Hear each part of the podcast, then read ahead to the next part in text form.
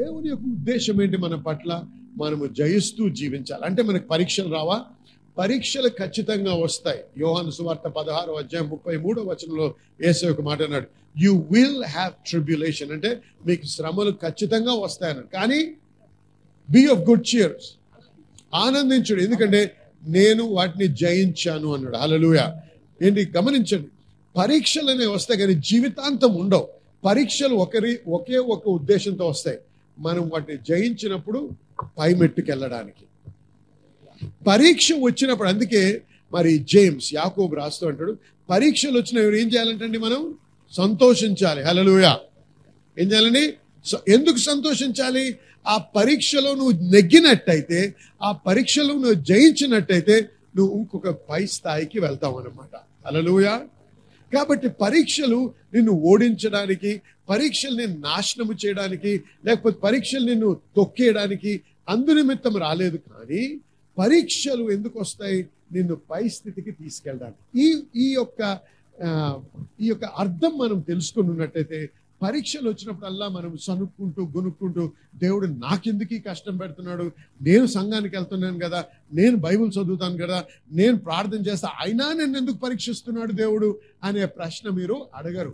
ఎందుకంటే పరీక్ష వచ్చినప్పుడల్లా గుర్తుపెట్టుకోండి, దేవుడు నిన్ను ఉన్నతమైన స్థితికి తీసుకెళ్ళడానికే పరీక్షను రానిచ్చాడు అని నమ్మిన వారు హల్లెలూయా చెప్పండి గట్టిగా. హల్లెలూయా. కాబట్టి ఈ రోజు నుంచి ఏ పరీక్ష వచ్చినా దేవుని స్తుతించాలి. హల్లెలూయా. హల్లెలూయా. నీవు ఎందుకు పిలువబడ్డావు? దేవుడు నిన్ను మరి సాతానుని జయించి, ఈ యోధులను సంహరించి, మరి పర్వతాల్ని మరి తగ్గించి, పర్వతాల్ని లోయ లోయల్ని పైకి లేపి, పర్వతాల్ని తగ్గించి, తుఫాన్లను ఆపి, రోగుల్ని స్వస్థపరిచి, మరణించిన వాడిని తిరిగి లేపుటకై, మరి ఇటువంటి అద్భుత కార్యములు చేయుట కొరకే దేవుడు మనల్ని ఇక్కడ ఉంచాడు. హల్లెలూయా. గమనించండి, మీరు అందరూ కూడా మరి సంపూర్ణ సేవలో లేకపోయి ఉండొచ్చు, కానీ మనమందరము కూడా దేవుని యొక్క బిడ్డలం. దేవుని బిడ్డ అయితే హల్లెలూయాను, అది మనము దేవుని బిడ్డలము. మనకు ఒక ప్రత్యేకమైన పని అప్పచెప్పాడు దేవుడు, ఆయన రాజ్యాన్ని మనం స్థాపించాలి. ఆయన రాజ్యం, నువ్వు ఏ వృత్తిలో ఉన్నా, ఏ వ్యాపారంలో ఉన్నా, ఏ ఉద్యోగంలో ఉన్నా, ఎటువంటి పిలుపులో నువ్వు పనిచేస్తున్నా, నీ ముఖ్యమైనటువంటి పిలుపు దేవుని యొక్క రాజ్యము కట్టాలి. హల్లెలూయా.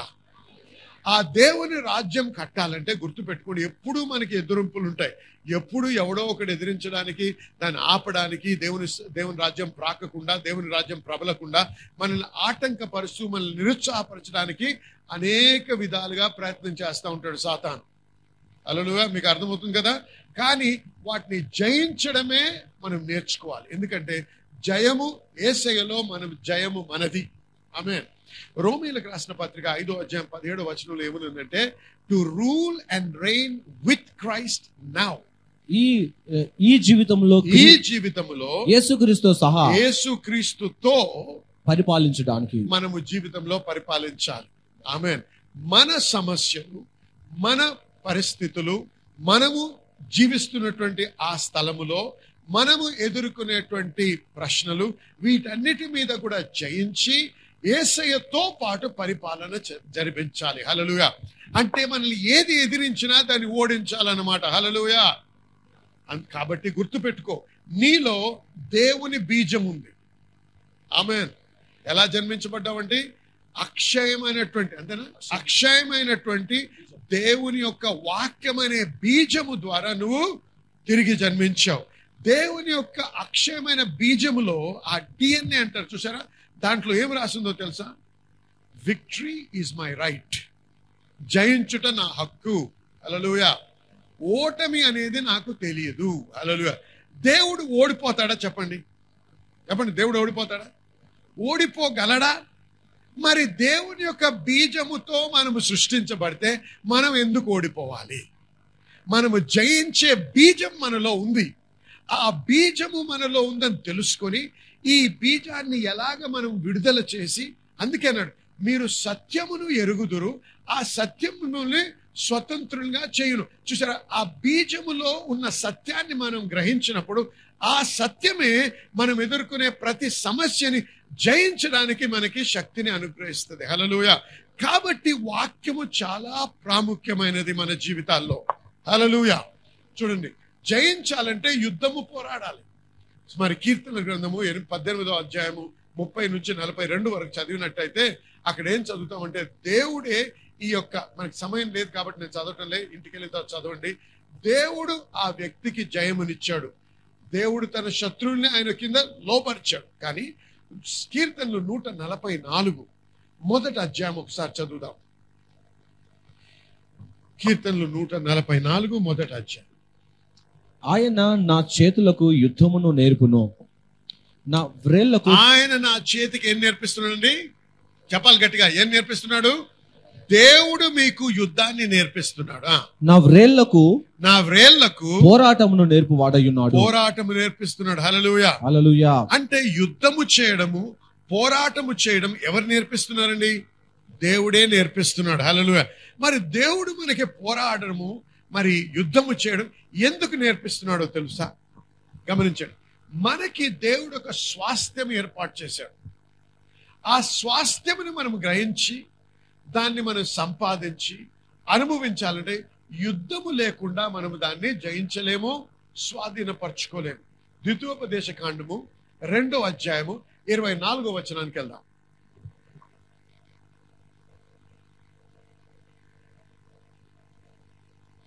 మీరు లేచి సాగి అర్నోను లేచి సాగి అర్నోను ఏరు దాటుడి, ఇదిగో అమోరుడైన హెష్బోను రాజాకు సీహోనును అతని దేశమును నీ చేతికి అప్పగించుదిని.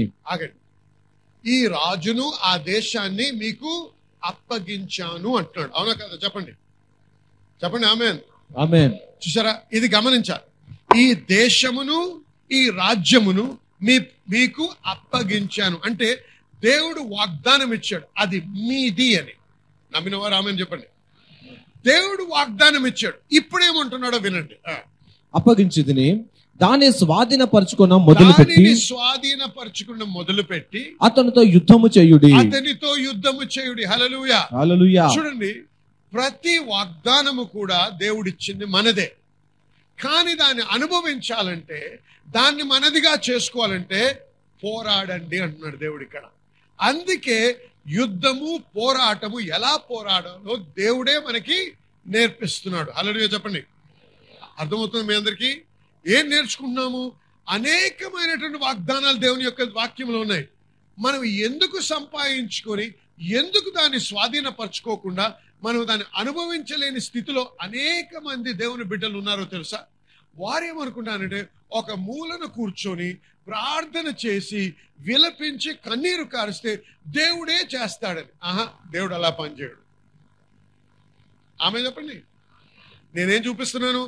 మతమును పట్టుకోకుండా వాళ్ళు అలా చేస్తున్నానండి, ఆ పాస్టర్ అలా బోధించాడండి, కన్నీరు కారుస్తేనే కానీ కాదండి, అదంతా నాకు అనవసరం. నేను చూపించేది వాక్యంలో ఉంటే నమ్మండి. ఆమె చెప్పండి, ఆమె. ఎవరు ఏం చెప్పారు కాదు, దేవుడు ఏం చెప్తున్నాడు, తన వాక్యం ఏం చెప్తుంది, దాన్ని బట్టి మన నడకని స్థిరపరచుకోవాలి. ఆమె.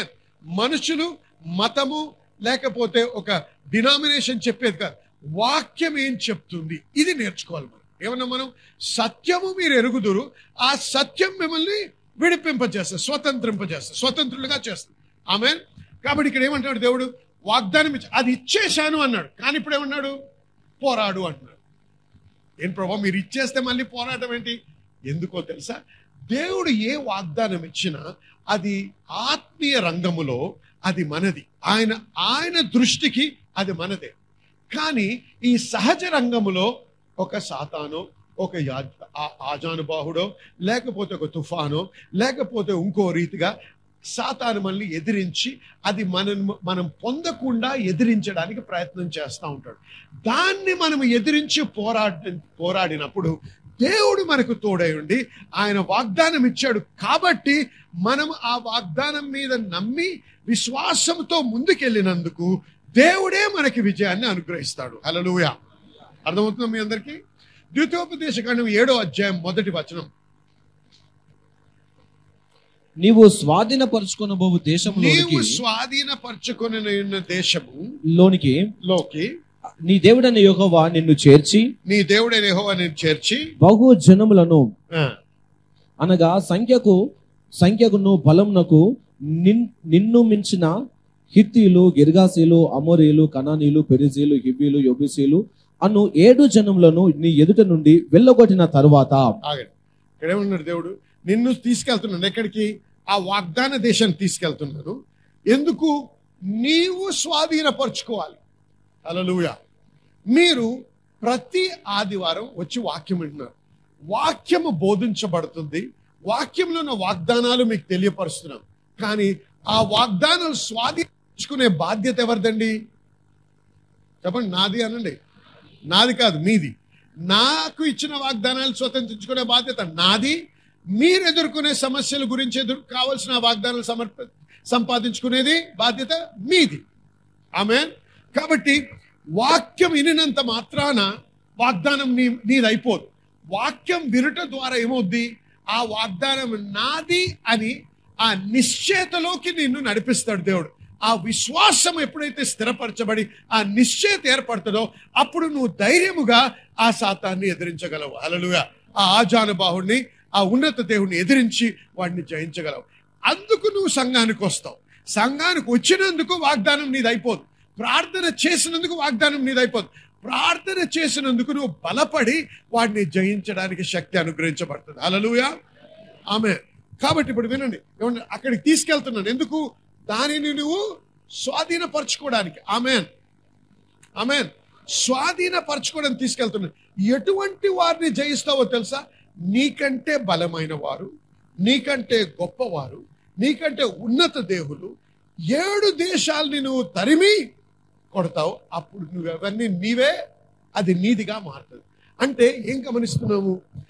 ఏదైతే నీకు దేవుడు వాగ్దానం ఇచ్చాడో ఆ ప్రదేశంలో ఇప్పుడు అన్యాయముగా ఇంకోడు చేరున్నాడు. అక్కడ వాడిని బూట్ కాల్తో తన్ని తరిమితే తప్ప నువ్వు అది స్వాధీనపరచుకోలేవు. హల్లెలూయా. అర్థమవుతుంది మీ అందరికీ? కాబట్టి మనము చేసే బాధ్యత మనకు ఒకటి ఉందన్నమాట. అది ఉట్టి ప్రార్థన చేస్తూ ఒక మూలలో కూర్చొని ఏడ్డం ఏడవడం కాదు, యుద్ధము పోరాడాలి. హల్లెలూయా, హల్లెలూయా. మరి అదే విషయము ద్వితీయోపదేశ కాండం తొమ్మిదో అధ్యాయంలో కూడా మరి మొదటి మూడు వచనాలు చదివినట్టయితే ఏమనుంది?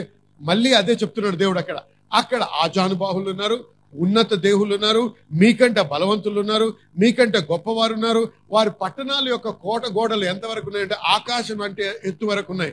అక్కడ మరి ఈ ఈ జనులు ఎటువంటి వారంటే వారికి ఒక పేరు ప్రఖ్యాతి పొందారంట. ఏం పేరంట అండి? వారు ఎప్పుడూ ఓడిపోలేదంట యుద్ధంలో. అటువంటి వారి దగ్గరికి నేను తీసుకెళ్తున్నాను అన్నాడు దేవుడు. అయితే నువ్వు అక్కడికి వెళ్ళినప్పుడు ఏమన్నాడు? మూడో వచనంలో, నేను మీకు ముందుగా వెళ్ళేదను ఒక కన్సూమింగ్ ఫైర్, దహించు అగ్ని వలె, దహించు అగ్ని వలె నీ ముందర దాటిపోవచ్చున్నాడని తెలుసుకున్నాను. ఇంకా ఆయన వారిని నశింప చేసి నీ ఎదుట వారిని కూలద్రోయును. హల్లెలూయా. చూసారా, నీవు వెళ్ళినట్టయితే అంటున్నాడు దేవుడు, నేను అప్పుడు దహించు అగ్ని వలె వస్తా, వారిని జయిస్తా, మీకు అది అనుగ్రహిస్తాను అంటాడు. హల్లెలూయా. గమనించండి, యెహోషువ తన సైన్యము మరి యెరికో పట్టణాన్ని సంపాదించాలి, దాన్ని స్వాధీనపరచుకోవాలి. దేవుడు ఏమన్నాడు? యెరికోని, యెరికో రాజ్యాన్ని, యెరికో దేశాన్ని, రాజుని, మరి వారి యొక్క సైన్యం మీకు అప్పచెప్పేశాను అన్నాడు. కానీ నువ్వు ఇంకా చెయ్యాలి. హల్లెలూయా. వాగ్దానం వచ్చిన తర్వాత మనకి మనము చేయాల్సిన పనులు కొన్ని ఉంటాయి. అది మనం అది మీకు ఈవేళ ఖచ్చితంగా మీకు అర్థమయ్యేటట్టు చెప్తున్నాను. వాగ్దానం వచ్చిందని చెప్పి కూర్చుంటే సరిపోదు.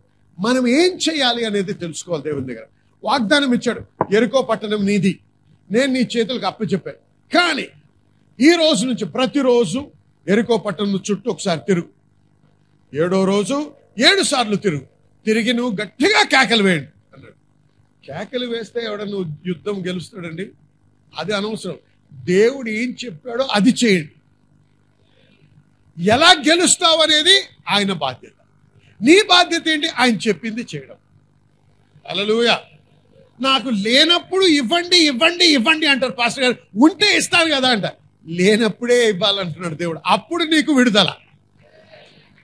హల్లెలూయా. అర్థమవుతుంది మీ అందరికీ?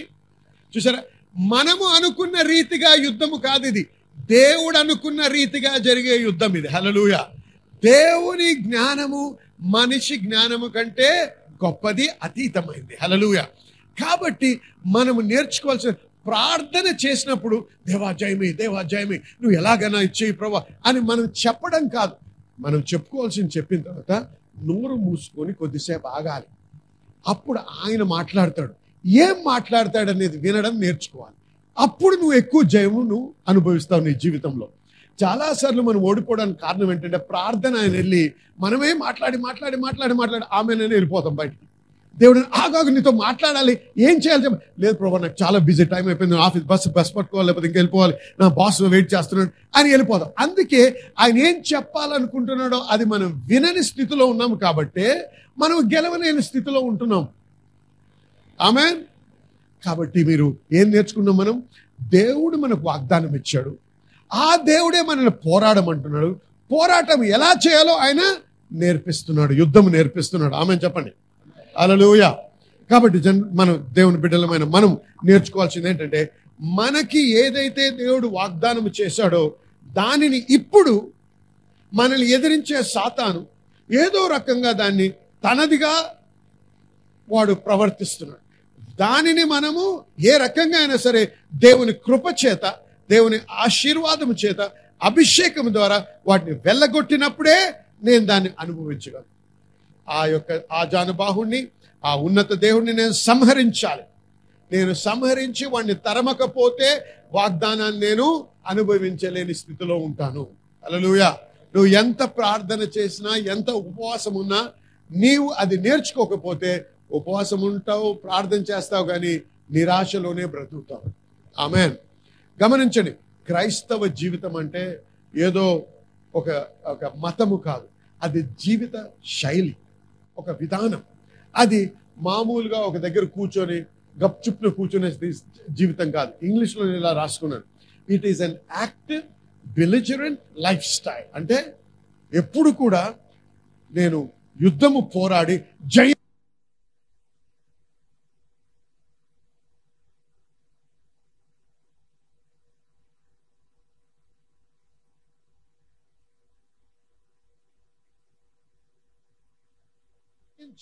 అనేటువంటి దృక్పథంతో ముందుకు సాగేటువంటి విషయం అది.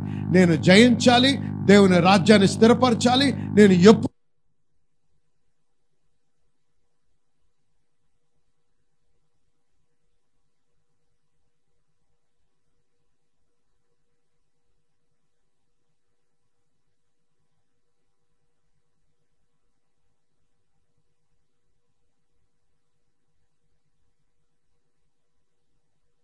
బలాత్కారులు దానిని ఆక్రమించుకుంటున్నారు. హల్లెలూయా. బలాత్కారులు వారిని దాన్ని ఆక్రమించు అంటే బలాత్కారముతో మనము స్వాధీనపరచుకోవాలి. దేవుని రాజ్యము బలాత్కారముతో, చూడండి, దేవుని వాగ్దానము నీ ఒడిలో వచ్చి పడదు. నువ్వు బలాత్కారముతో, ఒక ఫోర్స్ అంటే ఒక బలముతో, శక్తితో నువ్వు అప్లై, ఆ శక్తి పెట్టి నువ్వు సంపాదించాలి. నువ్వు నువ్వు For, by force and by fire. అంటే ఏ రకంగా అయినా సరే నువ్వు గుర్తించాలి, నేను బలము పెట్టకపోతే నేను జయించలేను. ఈ బలము, ఈ శక్తి ఏంటి అనేది తర్వాత నేర్చుకున్నాను. కానీ ఏంటంటే యుద్ధము పోరాడి మనము జయించాలి. ఆమేన్, ఆమేన్. ఇది మనం నేర్చుకున్నాం. ఓకే, ఈ ఆజానుబాహులు లేకపోతే ఉన్నత దేవులు గురించి మాట్లాడు, వాటిని కదా మనం సంహరించే వారిగా మారుతున్నాం.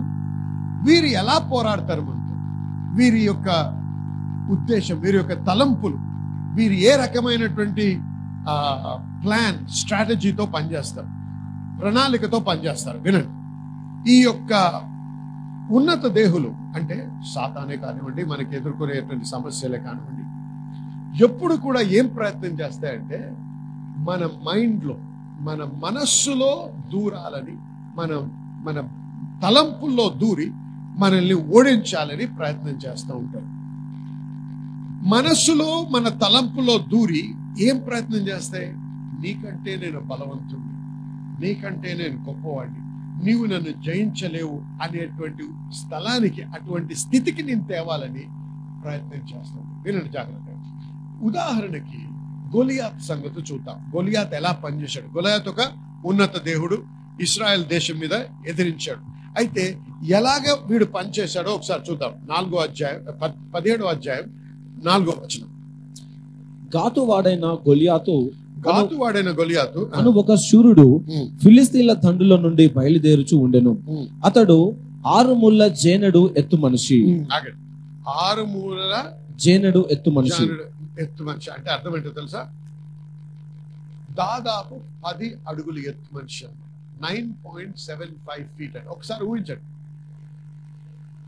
నేను five feet nine and three fourth నా హైట్. పది అంటే ఆల్మోస్ట్ డబుల్ నా హైట్. గమనిస్తున్నారా? అంటే ఇంత ఇంత ఇంకా ఎత్తు. మీ ముందు నిలబడితే ఎలా ఉంటుంది గమనించండి సార్. ఆయనతో మాట్లాడాలంటే ఇలా మాట్లాడాలి కదా, అర్థమవుతుంది కదా. గమనించండి, ఇప్పుడు చదువుదాం. అతని తల మీద అతని తల మీద రాగి శిరస్రాణం ఉండెను. అతడు యుద్ధ కవచము ధరించి ఉండెను. యుద్ధ కవచము ధరించాడంట. ఆ కవచము ఐదు వేల తులముల రాగి ఎత్తుగలదు. ఐదు వేల తులముల రాగి కలిగినటువంటి ఏంటది? కవచం. కవచం. ఈ కవచం ఎందుకో తెలుసా? ఎప్పుడైనా బాణము కానీ లేకపోతే స్పియర్ అంటే బల్లెము బల్లెము కానీ వేసినప్పుడు అది ఆయనలోకి వెళ్లకుండా ఆపడానికి వేసుకునేటువంటి కవచం. ఈ కవచం వేసుకున్నాడు కదండి. దాని బరువు ఎంతో తెలుసా? యాభై ఏడు కిలోలు అంట. అంటే ఒక మనిషిని మోసినంత బరువు. ఎంత అంటే ఒకసారి గమనించండి ఎలాగా ఈ ఈ ప్రణాళిక ఎటువంటిదో గమనించండి. ఏ విధంగా మనల్ని భయపెట్టడానికి, భయముతో మన మన మనసులోకి దూరి మన భయలు భయపెట్టి మన విశ్వాసంలో సడలాలని ప్రయత్నం చేస్తూ ఉంటాడు ఎప్పుడు కూడా సాతాను. చదువు. మరియు అతని కాళ్లకు మరియు రాగి కవచము కవచమును అతని భుజముల మధ్యను రాగి బల్లెం ఒకటి ఉండెను. అతని ఈటె కర్ర అతని ఈటె కర్ర నేతగాని దోనె అంతా పెద్దది, చాలా దొడ్డైనటువంటిది. మరియు అతని ఈటె కొన ఈటె కొన అంటే ఆ స్పియర్ టిప్ అన్నమాట. ఆరు వందల తులముల ఇనుము. ఆరు వందల తులముల ఇనుము అంటే ఏడు కిలోలు అంటాడు. అయితే ఒకసారి గమనించండి, ఎత్తైనటువంటి మనిషి ఇంత పెద్ద కవచం వేసుకున్నాడు. ఆ పట్టుకున్నటువంటి బల్లెము ఎంత బరువైందో, ఆ చివరి ఆ టిప్ అంటారు చూసారు, ఆ స్పియర్ టిప్ అనేది అదే ఏడు కిలోలు. ఇదేమో చాలా లావుగా ఉంది, చాలా దొడ్డైంది. అది ఎప్పుడైనా భూమి మీద ఇలా వదిలితే చాలా బరువుకి అది లోపలికి వెళ్ళిపోతుంది. అర్థమవుతుంది మీ అందరికీ? అటువంటి వాడు ఇది మోసుకుంటూ మీ దగ్గరకు వచ్చి మాట్లాడుతుంటే ఎలాగుంటుంది మీకు?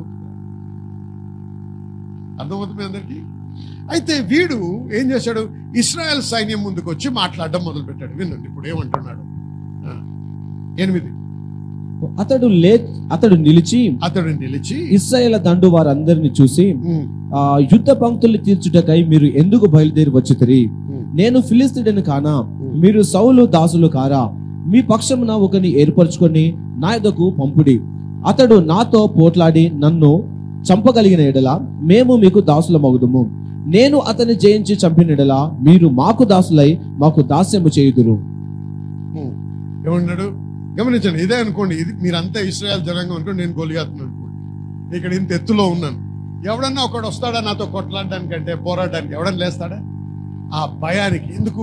వాడిని చూస్తే చాలు, వాడు ఇంకా మాట్లాడలేదు, ఏమీ చేయలేదు, వాడిని చూసి వాడు ఏమంటాడు? సవాల్ వేస్తాడు. ఎవడన్నా ఒకడు లేచి నా దగ్గరికి వస్తే, వాడు జయిస్తే నేను వానికి, నా సైన్యం అంతా మీకు బానిసలు అవుతారు, లేకపోతే మీరు నాకు బానిసలు అవుతారు. చదువు.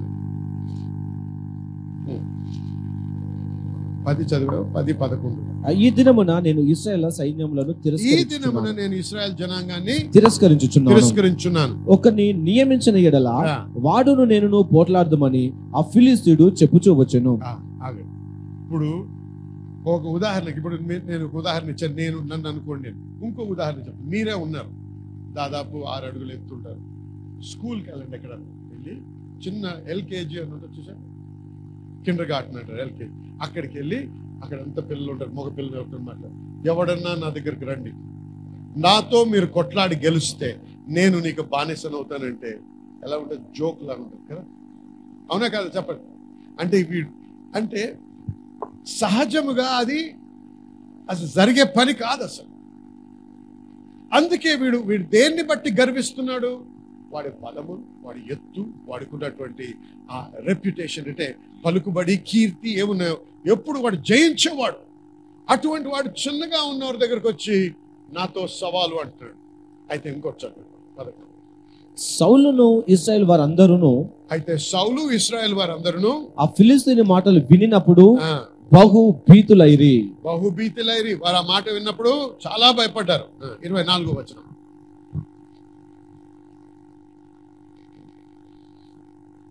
ఇశ్రాయేల్ వారందరూ ఆ మనుషుని చూసి మిక్కిలి భయపడి వాని ఎదుట నుండి పారిపోగా, ఇశ్రాయేలీయులలో ఒకడు వచ్చుచున్న ఆ మనిషిని చూచితే నిజముగా ఇశ్రాయేలును తిరస్కరించుటకై వాడు బయలుదేరుచున్నాడు. ఇప్పుడు గమనించండి, వాడేం చేశాడు? వచ్చాడు, వచ్చి నిలబడ్డాడు. నిలబడితేనే భయపడుతున్నారు జనం, కనపడితేనే భయపడుతున్నారు. దానికి తోడు మాట్లాడుతున్నాడు. ఎవడైనా నన్ను వచ్చి ఎదిరించగలరా? ఎదిరించినట్టయితే ఇది జరుగుతుంది, కానీ నేను మిమ్మల్ని తిరస్కరిస్తున్నాను. వాళ్ళని సిగ్గులు సిగ్గు అంటే వారి put them to shame, అవమానపరిచ అవమానపరిచిన వాడిని ఎదిరించడానికి ఎవడూ రాలేకపోతున్నాడు. ఇటువంటి పరిస్థితి ఉంది. ఏం చేస్తున్నాడో మీరు గమనించాలి. ఇక్కడ నేను మళ్ళీ ఇప్పుడు దీన్ని అసలు ఏ రకంగా వాడి ప్రణాళిక ఏంటో ఇప్పుడు చూపిస్తాను. ఇప్పుడు ఇంకో రెండు వచనాలు చూసిన తర్వాత చెప్తాను. ఇప్పుడు నలభై మూడో వచనానికి వెళ్దాం. ఇప్పుడు దావీదు వాడిని ఎదిరించడానికి వస్తున్నాడు.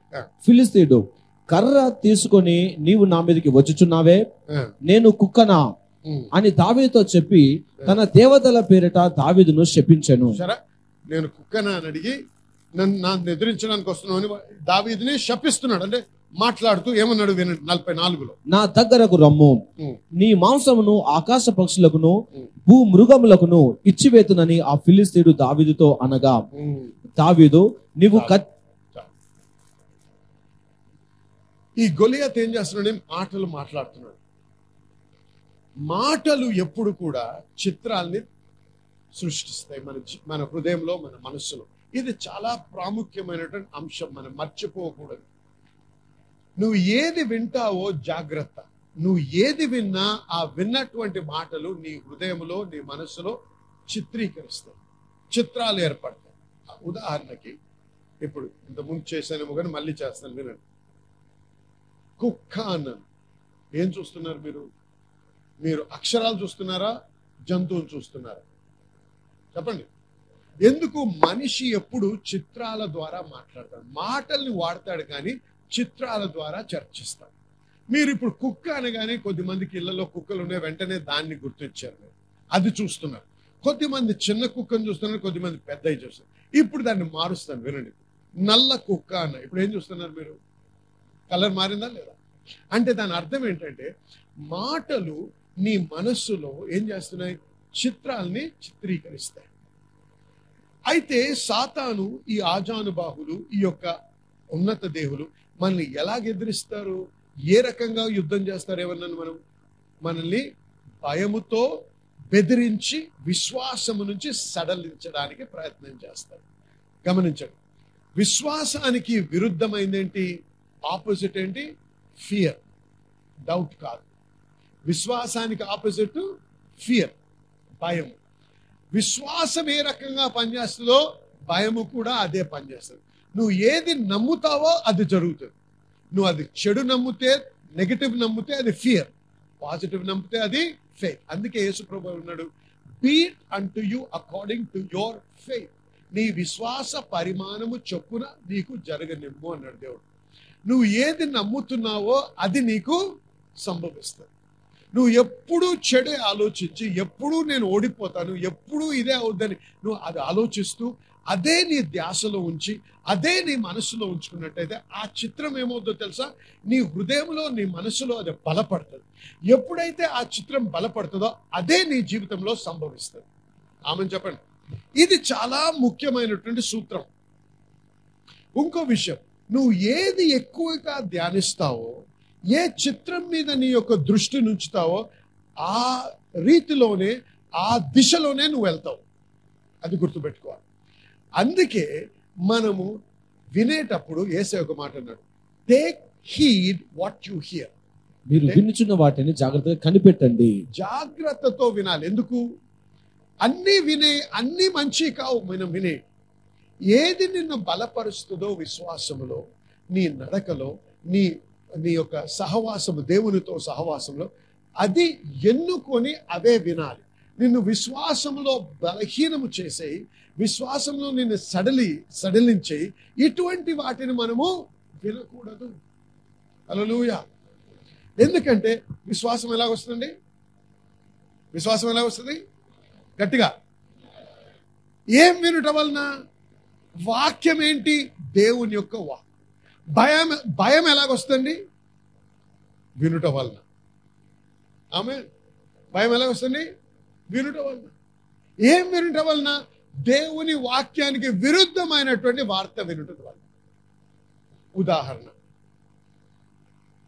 పద్నాలుగో అధ్యాయం సంఖ్యాకాండంలో ఏమని చూస్తున్నాం అంటే, ఈ స్పైస్ వేగుల వారు వచ్చి వారు ఏం చెప్పారు? ఆ దేశంలో కానీ వెళ్తే ఆ దేశం వారు భక్షించేవారు, మనం నాశనం అయిపోతాం, మన పిల్లలు నాశనం అయిపోతారు, మన భార్యలు కూడా నశిస్తారు, ఎందుకు పనికిరాము అని చెప్తారు. ఈ జన సమూహం ఉందే, వారు వారిని చూడలేదు, ఆ దేశంని చూడలేదు, ఆ మనుషుల్ని కూడా చూడలేదు. కానీ ఎప్పుడైతే వీరు చెప్పారో వారు ఏం చేశారు? ఎలుగెత్తి ఏడ్చారంట రాత్రంతా. ఉదయం లేచేటప్పటికి ఏమన్నారంటే, ఒక నూతన నాయకుడిని ఏర్పరచుకొని ఐగుప్తుకి వెళ్దాము అన్నారు. అన్నారా లేదా? చెప్పండి. అయితే దేనిని బట్టి ఈ విధంగా చేశారు? భయం, భయమును బట్టి. భయము దేనిని వల్ల వచ్చిందండి? వీరు చెప్పినటువంటి వార్తను బట్టి. ఈ వార్తని దేవుడు ఏమన్నాడో తెలుసా? ఏమన్నాడో తెలుసా?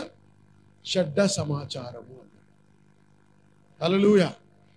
నీవు విశ్వాసంలో బలపడాలన్నా, భయములో స్థిరపరచబడాలన్నా నీ చేతిలో ఉంది. నువ్వు ఏది వింటావో, అది నిన్ను ఎక్కువగా వింటావో, ఎక్కువగా ధ్యానిస్తావో, ఆ చిత్రం ఏదైతే నీ హృదయంలో బలపడుతుందో అది నీ జీవితంలో నెరవేర్చబడుతుంది. హల్లెలూయా, హల్లెలూయా. నువ్వు వచ్చి ఒకసారి ప్రార్థన చేయించుకొని, నేను ఉదాహరణ చెప్తాను, నీకు డాక్టర్ దగ్గరికి వెళ్ళి అనారోగ్యం ఉందని నువ్వు వారు చెప్పి, నీకు ఈ ఫలానా రోగం ఉంది, ఇది ఇది ఇది అని చెప్తారు. నీకు డయాబెటీస్ ఉందండి, నీకు బ్లడ్ ప్రెషర్ ఉంది, ఇలాగా ఇలాగ గో మందులు వేసుకోవాలి, జీవితాంతం వేసుకోవాలి అని పాస్ గుడికి సంఘానికి వస్తారు. వచ్చిన పాస్గా అంటారు, అది అవసరమే లేదు, దేవుడు నమ్మినట్టయితే సంపూర్ణ స్వస్థత కలుగుతుంది అంటే నమ్ముతున్నాం అంటే ఆమె నమ్ముతున్నామంటారు. ప్రార్థన చేయించుకుంటారు, ఇంటికి వెళ్తారు. నమ్మారా? నమ్మేమంటారు. సరే, నమ్మిన తర్వాత ఇంటికి వెళ్ళి ఏం చేస్తారు? ఫోన్ చేస్తారు. ఎవరికి? వారి స్నేహితుడు. ఎలా ఉన్నాడు? పర్వాలేదు, బాగానే ఉన్నాను. ఏమైందంటే, మొన్న నిన్నే డాక్టర్ దగ్గరికి వెళ్ళాను, ఇలాంటి రిపోర్ట్ వచ్చిందని అంతా చెప్తాడు. డాక్టర్ గురించి డాక్టర్ చెప్పిందంతా చెప్తాడు, పాస్టర్ చెప్పింది ఒక మాట చెప్పడు. విన్నారా?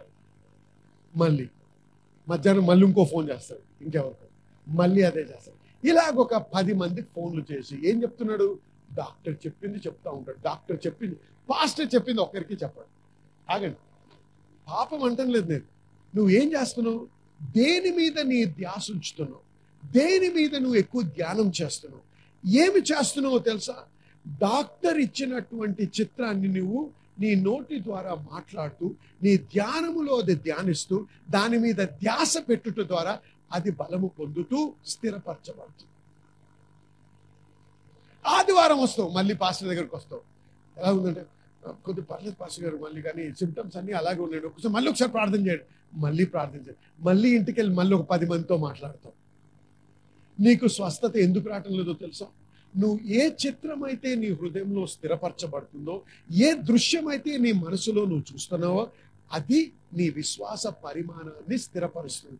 దాని ప్రకారంగానే నీ జీవితంలో నువ్వు అనుభవిస్తావు. అర్థమైన వారు ఆమెను చెప్పండి. కాబట్టి నేనేం చేయాలి? భయమును ఓడించాలి. డాక్టర్ చెప్పింది అబద్ధము కాదు, డాక్టర్ చెప్పింది సహజమైంది. ఇది డాక్టర్ రిపోర్ట్, ఇది దేవుని రిపోర్ట్. నేనంటాను, ఈ డాక్టర్ రిపోర్ట్ ఇలా పెట్టి, హే రిపోర్ట్ ఇను, నువ్వు చెప్పే రిపోర్ట్ ఇది, కానీ దేవుడు చెప్పే రిపోర్ట్ నేను అప్పుడే స్వస్థత నొందాను. హల్లెలూయా. ఎలాగుంది నీకు? బాగున్నాను, దేవునికి స్తోత్రం, మంచిగా అవుతున్నాను, ఎందుకంటే దేవుని శక్తి నా జీవితంలో పనిచేస్తుంది. హల్లెలూయా. నీ కిడ్నీకి ప్రాబ్లం ఉంది, ఇలా ఈ స్టేజ్లో ఉంది, థర్డ్ స్టేజ్లో ఉంది, ఫోర్త్ స్టేజ్. కొంతమంది వచ్చారు నా దగ్గరికి వచ్చి ప్రార్థన చేయండి అని చెప్పి డాక్టర్ చెప్పింది అని చెప్పి ఆగయ్యా నాకు ఏమీ అర్థం కావట్లేదు, అనవసరం నాకు చెప్పిన డాక్టర్ని కాదు నువ్వు చెప్పే నాకు ఏమీ అర్థం కాదు, నువ్వు నాకు నేను డాక్టర్ అని నువ్వు నా దగ్గర రాలేదు, నా దగ్గర డాక్టర్ దగ్గర ఉన్నటువంటి మందులు లేవు, ఆయనకున్న ట్రైనింగ్ లేదు, నాకు ఇంకో వేరే ట్రైనింగ్ ఉంది. నువ్వు చేయి పెడతారు ప్రార్థన చేస్తే ఎవడన్నా శక్తి వస్తుంది నువ్వు బాగవుతావు, నువ్వు ఎన్ని స్టేజ్లో ఉన్నావు నాకు అనవసరం, మొదటి స్టేజ్లో ఉన్నావో పదో స్టేజ్లో ఉన్నా దేవుని శక్తి నీలో పనిచేస్తావు. హల్లెలూయా. కాబట్టి నాకు అదంతా నువ్వు సమయం నీ సమయం నా సమయం వ్యర్థం చేయకు. పాస్టర్ గారు ఈ ప్రాబ్లం ఉందన్నారు కాబట్టి మీరు ప్రార్థన చేయండి ఖచ్చితంగా బాగుపడతారు. ఆమేన్. హల్లెలూయా. అర్థమవుతుంది అందరికీ. కాబట్టి ఏం చేస్తున్నాడు సాతాను లేకపోతే ఈ ఆజానుబాహుడు ఈ ఉన్నత దేవుడు ఏం చేస్తాడు, ఎప్పుడు కూడా నీ మనస్సుతో నీ తలంపులతో మీ యొక్క ధ్యాసతో మీ యొక్క ధ్యానముతో ఆటలాడుతూ ఉంటాడు. దానిలో మిమ్మల్ని సడలగలగు మిమ్మల్ని మిమ్మల్ని కదల కదల్చగలిగితే ద్విమస్ ద్విమనస్కత్వం తేగలిగితే ఏమన్నాడు వాక్యంలో, ద్విమ ద్విమనస్కత్వం ఉండకూడదు. ఎందుకు అంటాడు, మీరు ఏది కూడా పొందలేరు. If you're double minded you will receive nothing. కొద్దిసేపు దేవుడు నమ్మడం, కొద్దిసేపు ఇంకోటి నమ్మడం, దేవుడు ఆదివారం దేవుడు నమ్ముతారు, సోమవారం ఇంకోటి నమ్ముతారు, అందుకే ఏది పొందలేరు. చూసారా, నమ్మడము అంటే కదలకూడదు, అక్కడి నుంచి స్థిరపరచబడాలి. నువ్వు దాంట్లో స్థిరపరచబడే వరకు నువ్వు ఏం చే అది యుద్ధము. యుద్ధము పోరాడేది ఈ రోజుల్లో మనము చేతులతో కాదు, మనము మనసులో. మన యుద్ధం అంతా ఇక్కడ ఉంది. హల్లెలూయా. ఆమెన్. ఎందుకంటే ఈ తలంపుల ద్వారా సాతాను మళ్ళీ ఎదిరించి ఓడించడానికి ప్రయత్నం చేస్తా ఉన్నాడు. గమనించారా, ఈ గొలియాతు ఒక్క ఈట అంటారు, ఈట స్పియర్, ఈట వేయలేదు, ఒక గన్ ఫైర్ చేయలేదు, ఒక మిసైల్ పంపలేదు, కానీ ఏం చేశాడు, వారి మనస్సుల్లోకి దూరాడు. దూరి నీవు నన్ను ఓడగొట్టలేవు, నేను నిన్ను సంహరిస్తాను అనేటువంటి అనేటువంటి అబద్ధాన్ని స్థిరపరిచాడు. అయితే వినండి, వారు వాడు మాట్లాడినప్పుడు నోరు మూసుకొని వింటానే ఉన్నారు. నువ్వు ఏది వింటావో అదే నీ జీవితంలో నీ హృదయంలో నీ మనసులో స్థిరపరచబడుతుంది. ఏది స్థిరపరచబడుతుందో అదే నీ జీవితంలో జరుగుతుంది. కాబట్టి వ్యత్యాసం చూడండి, ఇక్కడ దావీదు వస్తున్నాడు. దావీదు వచ్చేటప్పుడు మళ్ళీ మాట్లాడుతున్నాడు, నేను నిన్ను తునాతునకలుగా చేసి జంతువులకి ఆకాశ పక్షులకి నేను ఆహారముగా వేస్తానంటే దావీదు ఊరుకున్నాడా? ఆహా, ఈరోజు నువ్వు నోర్మల్, నువ్వు ఆఫ్టర్ ఆల్ నువ్వు ఎవడివి, సున్నతి లేని ఫిలిస్తీ, నువ్వు నీకు తెలుసా, నువ్వేం మాట్లాడదు నీకు తెలియటం లే, నీ యొక్క తల తీసేసి నిన్ను నేను జంతువులకి పక్షులకి ఇస్తాను. హల్లెలూయా.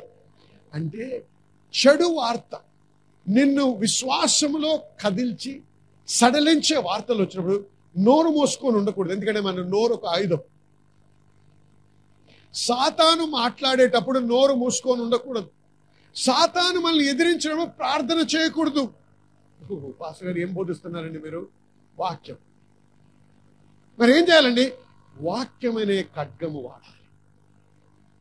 సాతాను వచ్చి యేసేని ఎదిరించి శోధించింది, ప్రార్థన చేశాడా చెప్పండి, ప్రార్థన చేశాడా? గట్టిగా చెప్పాలి, అనుమానంగా ఉందా, ప్రార్థన చేశాడా? లేదు. వాటిని ఎదిరించాడు, దేంతో, వాక్యంతో. ఎప్పుడు ప్రార్థన చేయాలో ఎప్పుడు యుద్ధము చేయాలో నేర్చుకోవాలి. మీరు యుద్ధము చేసేటప్పుడు ప్రార్థన చేస్తాం, ప్రార్థన చేసేటప్పుడు ఇంకేదో చేస్తాం, అందుకే ఓడిపోతూ ఉంటాం. చాలామంది శోధన వచ్చినప్పుడు శ్రమ వచ్చినప్పుడు అప్పుడు ప్రార్థన జీవితం గురించి ఆలోచిస్తారు. సహజంగా చూడండి, ఒక దేశం, మన దేశం ఉంది, వేరే దేశాలు, ఏ దేశమైనా సరే ఏం చేస్తారు, యుద్ధము లేని సమయంలోనే వారి మిలిటరీని ఏం చేసుకుంటారు, బలపరుచుకుంటారు, వారి ఎయిర్ ఫోర్స్ని బలపరుచుకుంటారు. వారికి యుద్ధము లేనప్పుడే యుద్ధంలో ఎలాగా ఎదిరిస్తే, సైనికులు ఎదిరిస్తే వాటిని ఎలా జయించాలో వారికి నేర్పిస్తారు. యుద్ధము మొదలైన తర్వాత నేర్చుకోడు ఎవడు, యుద్ధము రాకముందే నేర్చుకుంటాడు. అవునా కాదా చెప్పండి. అందుకే యేసేమన్నాడు, శోధనలో పడకుండా ఉండడానికి ప్రార్థన చేయండి అన్నాడు. శోధనలో పడ్డ తర్వాత ప్రార్థన చేయమనలేదు. హల్లెలూయా. శ్రమలు వచ్చిన తర్వాత ప్రార్థన, శ్రమల్లో పోరాడాలి, శ్రమలు రాకముందు ప్రార్థన చేయాలి. హల్లెలూయా. ఆమేన్. శ్రమల సమయంలో మనం ఏది ఆలోచిస్తున్నామో, ఏది వింటున్నామో, ఏది మాట్లాడుతున్నామో, ఇవి చాలా ప్రాముఖ్యమైనటువంటి అంశాలు. వింటున్నారా, ఏమి ఆలోచిస్తున్నాము, ఏమేం పలుకుతున్నాము, ఏమి ధ్యానిస్తున్నాము, ఇవి చాలా ప్రాముఖ్యమైనటువంటి విషయాలు. గమనించండి, సంఖ్యాకాండం పదమూడో అధ్యాయంలో ముప్పై మూడో వచనం ఒకసారి చూద్దాం.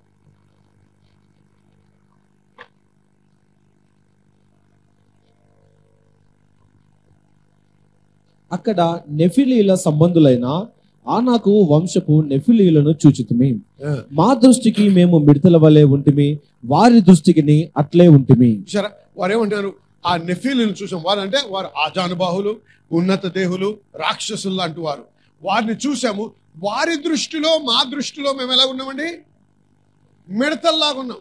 అవునా? దేవుడు ఏమన్నాడు మరి మీ గురించి? మీరు మిడతలు అన్నారా? కాదు, వారిని మీరు జయిస్తారు అన్నాడు దేవుడు. గమనించండి, ఇక్కడ దేవునికి వారి పట్ల ఉన్న చిత్రం ఏంటి, వారికి వారి పట్ల ఉన్న చిత్రం ఏంటి, ఇది చాలా ప్రాముఖ్యం. ఎందుకంటే దేవునికి నీ పట్ల ఎటువంటి చిత్రం ఉన్నా, నీ చిత్రము దేవుని చిత్రముతో ఏకీభవించకపోతే నీవు ఆ యొక్క వాగ్దానాన్ని అనుభవించలేవు. ఎందుకు? ఏది సాధించినా నీ విశ్వాసము ద్వారా సాధించాలి. అలా చెప్పండి, అర్థమవుతుంది మీ అందరికీ? లేకపోతే కొద్ది కన్ఫ్యూజింగ్గా ఉందా? అర్థమవుతుందా? కాబట్టి మన విశ్వాసము బలపడి దేవుడు చూసే చిత్రాన్ని మనం, దేవుడు ఏం చూశాడు? అందుకే ద్వితీయోపదేశకాండం తొమ్మిదో అధ్యాయంలో అంటారు, మీకంటే గొప్పవారు, మీకంటే బలవంతులు, మీకంటే ఎత్తైన వారు, వారి ప్రాకార గోడలు ఆకాశం వరకునే, కానీ నేను వారిని జయి మీ కొరకు జయించి వారిని అప్పచెప్తాను అన్నాడు దేవుడు. హల్లెలూయా! అయితే దేవుడు వీళ్ళని ఎలా చూస్తున్నాడు? ఆజానుబాహుల్ని, ఉన్నత దేవుల్ని, బలమైనటువంటి వారిని జయించే వారిగా చూస్తున్నాడు దేవుడు. కానీ వీరు ఎలా చూసుకుంటున్నారు? మేము మిడతలము అంటారు. వారి విశ్వాసానికి, వారి చిత్రానికి, వారి పట్ల దేవుని విశ్వాసానికి, దేవుని చిత్రానికి చాలా తేడా ఉంది. ఆమేన్ చెప్పండి. హల్లెలూయా! నిన్ను దేవుడు ఎలా చూస్తున్నాడు? ఆ ఆజానుబాహుల్ని సంహరించే వారిగా చూస్తున్నాడు. ఎలా చూస్తున్నాడు? నువ్వు ఆయన దృష్టిలో నువ్వు స్వస్థపరచబడ్డావు. హల్లెలూయా! స్వస్థపరుస్తానంటే లేదు దేవుడు. ఆయన పొందిన గాయముల చేత నీవు స్వస్థత నొందితివి. హల్లెలూయా! కాబట్టి దేవుడు చేసేది ఏమీ లేదు. ఇప్పుడు నువ్వు చేయాల్సింది ఉంది. అది నీకు హక్కుగా ఇచ్చాడు. ఏది? దైవికమైనటువంటి స్వస్థత జీవితం జీవించడము నా హక్కు అది. హల్లెలూయా! ఇది నేను అనుభవించాలంటే నేను మూలను కూర్చొని ప్రార్థన చేస్తూ ఏడవడం కాదు. అది నమ్మాలి, చిత్రాన్ని నేను చూడాలి, దాన్ని నేను స్వాధీనపరచుకోవాలి, ఆ యుద్ధము పోరాడాలి. ఆ నొప్పి ఎక్కువైనప్పుడు ఇంకా గట్టిగా మాట్లాడాలి. హల్లెలూయా! ఆ నొప్పి ఎక్కువైనప్పుడు హల్లెలూయా, నేను స్వస్థత నొందిన వాడిని. హల్లెలూయా! ఎందుకంటే హల్లెలూయా, హల్లెలూయా, నా నొప్పిని బట్టి, నా అనారోగ్య స్థితిని బట్టి మాట్లాడటం లేదు. ఈ విధంగా నన్ను శోధించాలని, నన్ను ద్విమనస్కత్వంలోకి నడిపించాలని సాతాను ప్రయత్నం చేస్తున్నాడు. కానీ నేను ఒప్పుకోను. నేను దేవుడు ఏమి పలికాడో అదే పలుకుతాను. దేవుడు ఏం చూస్తున్నానో నా పట్ల అదే చూస్తాను. హల్లెలూయా! నిన్ను దేవుడు ఏ విధంగా చూస్తున్నాడు? అప్పు ఇచ్చువానిగా చూస్తున్నాడు, తీసుకునేవానిగా కాదు. హల్లెలూయా! హల్లెలూయా! నిన్ను పైనున్న స్థితిలో చూస్తున్నాడు, కింద తొక్కబడిన స్థితిలో కాదు. హల్లెలూయా! ఆమేన్. దేవుడు నిన్ను ఆశీర్వదించి అనేకులకి ఆశీర్వాదకరంగా ఉండాలనే విధంగా చూస్తున్నాడు దేవుడు. కానీ నువ్వే నువ్వెలా చూసుకున్నావు? నేను ఎప్పుడు అప్పుల్లోనే ఉంటాను, నాకు అసలు ఉద్యోగం దొరకదు, నాకు దొరుకుతుందో దొరకదో, ఎందుకంటే ఎన్నిసార్లు ప్రయత్నం చేసినా ఎప్పుడు ఎక్కడికి వెళ్ళినా నాకు లేదు అన్నారు. ఇంకా నాకు దొరకదేమో, నాకు దొరకదు, నాకు దొరకదు. ప్రార్థన ప్రార్థన చేస్తారు, ఇంకెవరో ప్రార్థించారు, ఎక్కడికి వెళ్ళినా ఓటమే. ఎందుకు?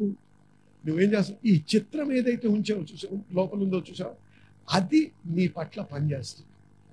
మంచి అయితే మంచి పని చేస్తుంది, చెడు అయితే చెడు పని చేస్తుంది. ఎందుకు? ఏదైనా సరే గమనించండి, నీ విశ్వాస పరిమాణము చొప్పునే అది జరుగుతుంది. ఇది మార్చాలంటే ఆ చిత్రాన్ని మార్చాలి. హల్లెలూయా! ఇవన్నీ మరి వచ్చే వారం చూద్దాం. కానీ ఇప్పుడు మట్టుకు ఇంతటితో ముగిద్దాం. ఏం నేర్చుకున్నాం మనం? సాతాను కానీ, ఆజానుబాహులు కానీ, ఉన్నత దేవులు ఎలా పనిచేస్తారు? మన మనస్సుతో పనిచేయడానికి ప్రయత్నం చేస్తారు.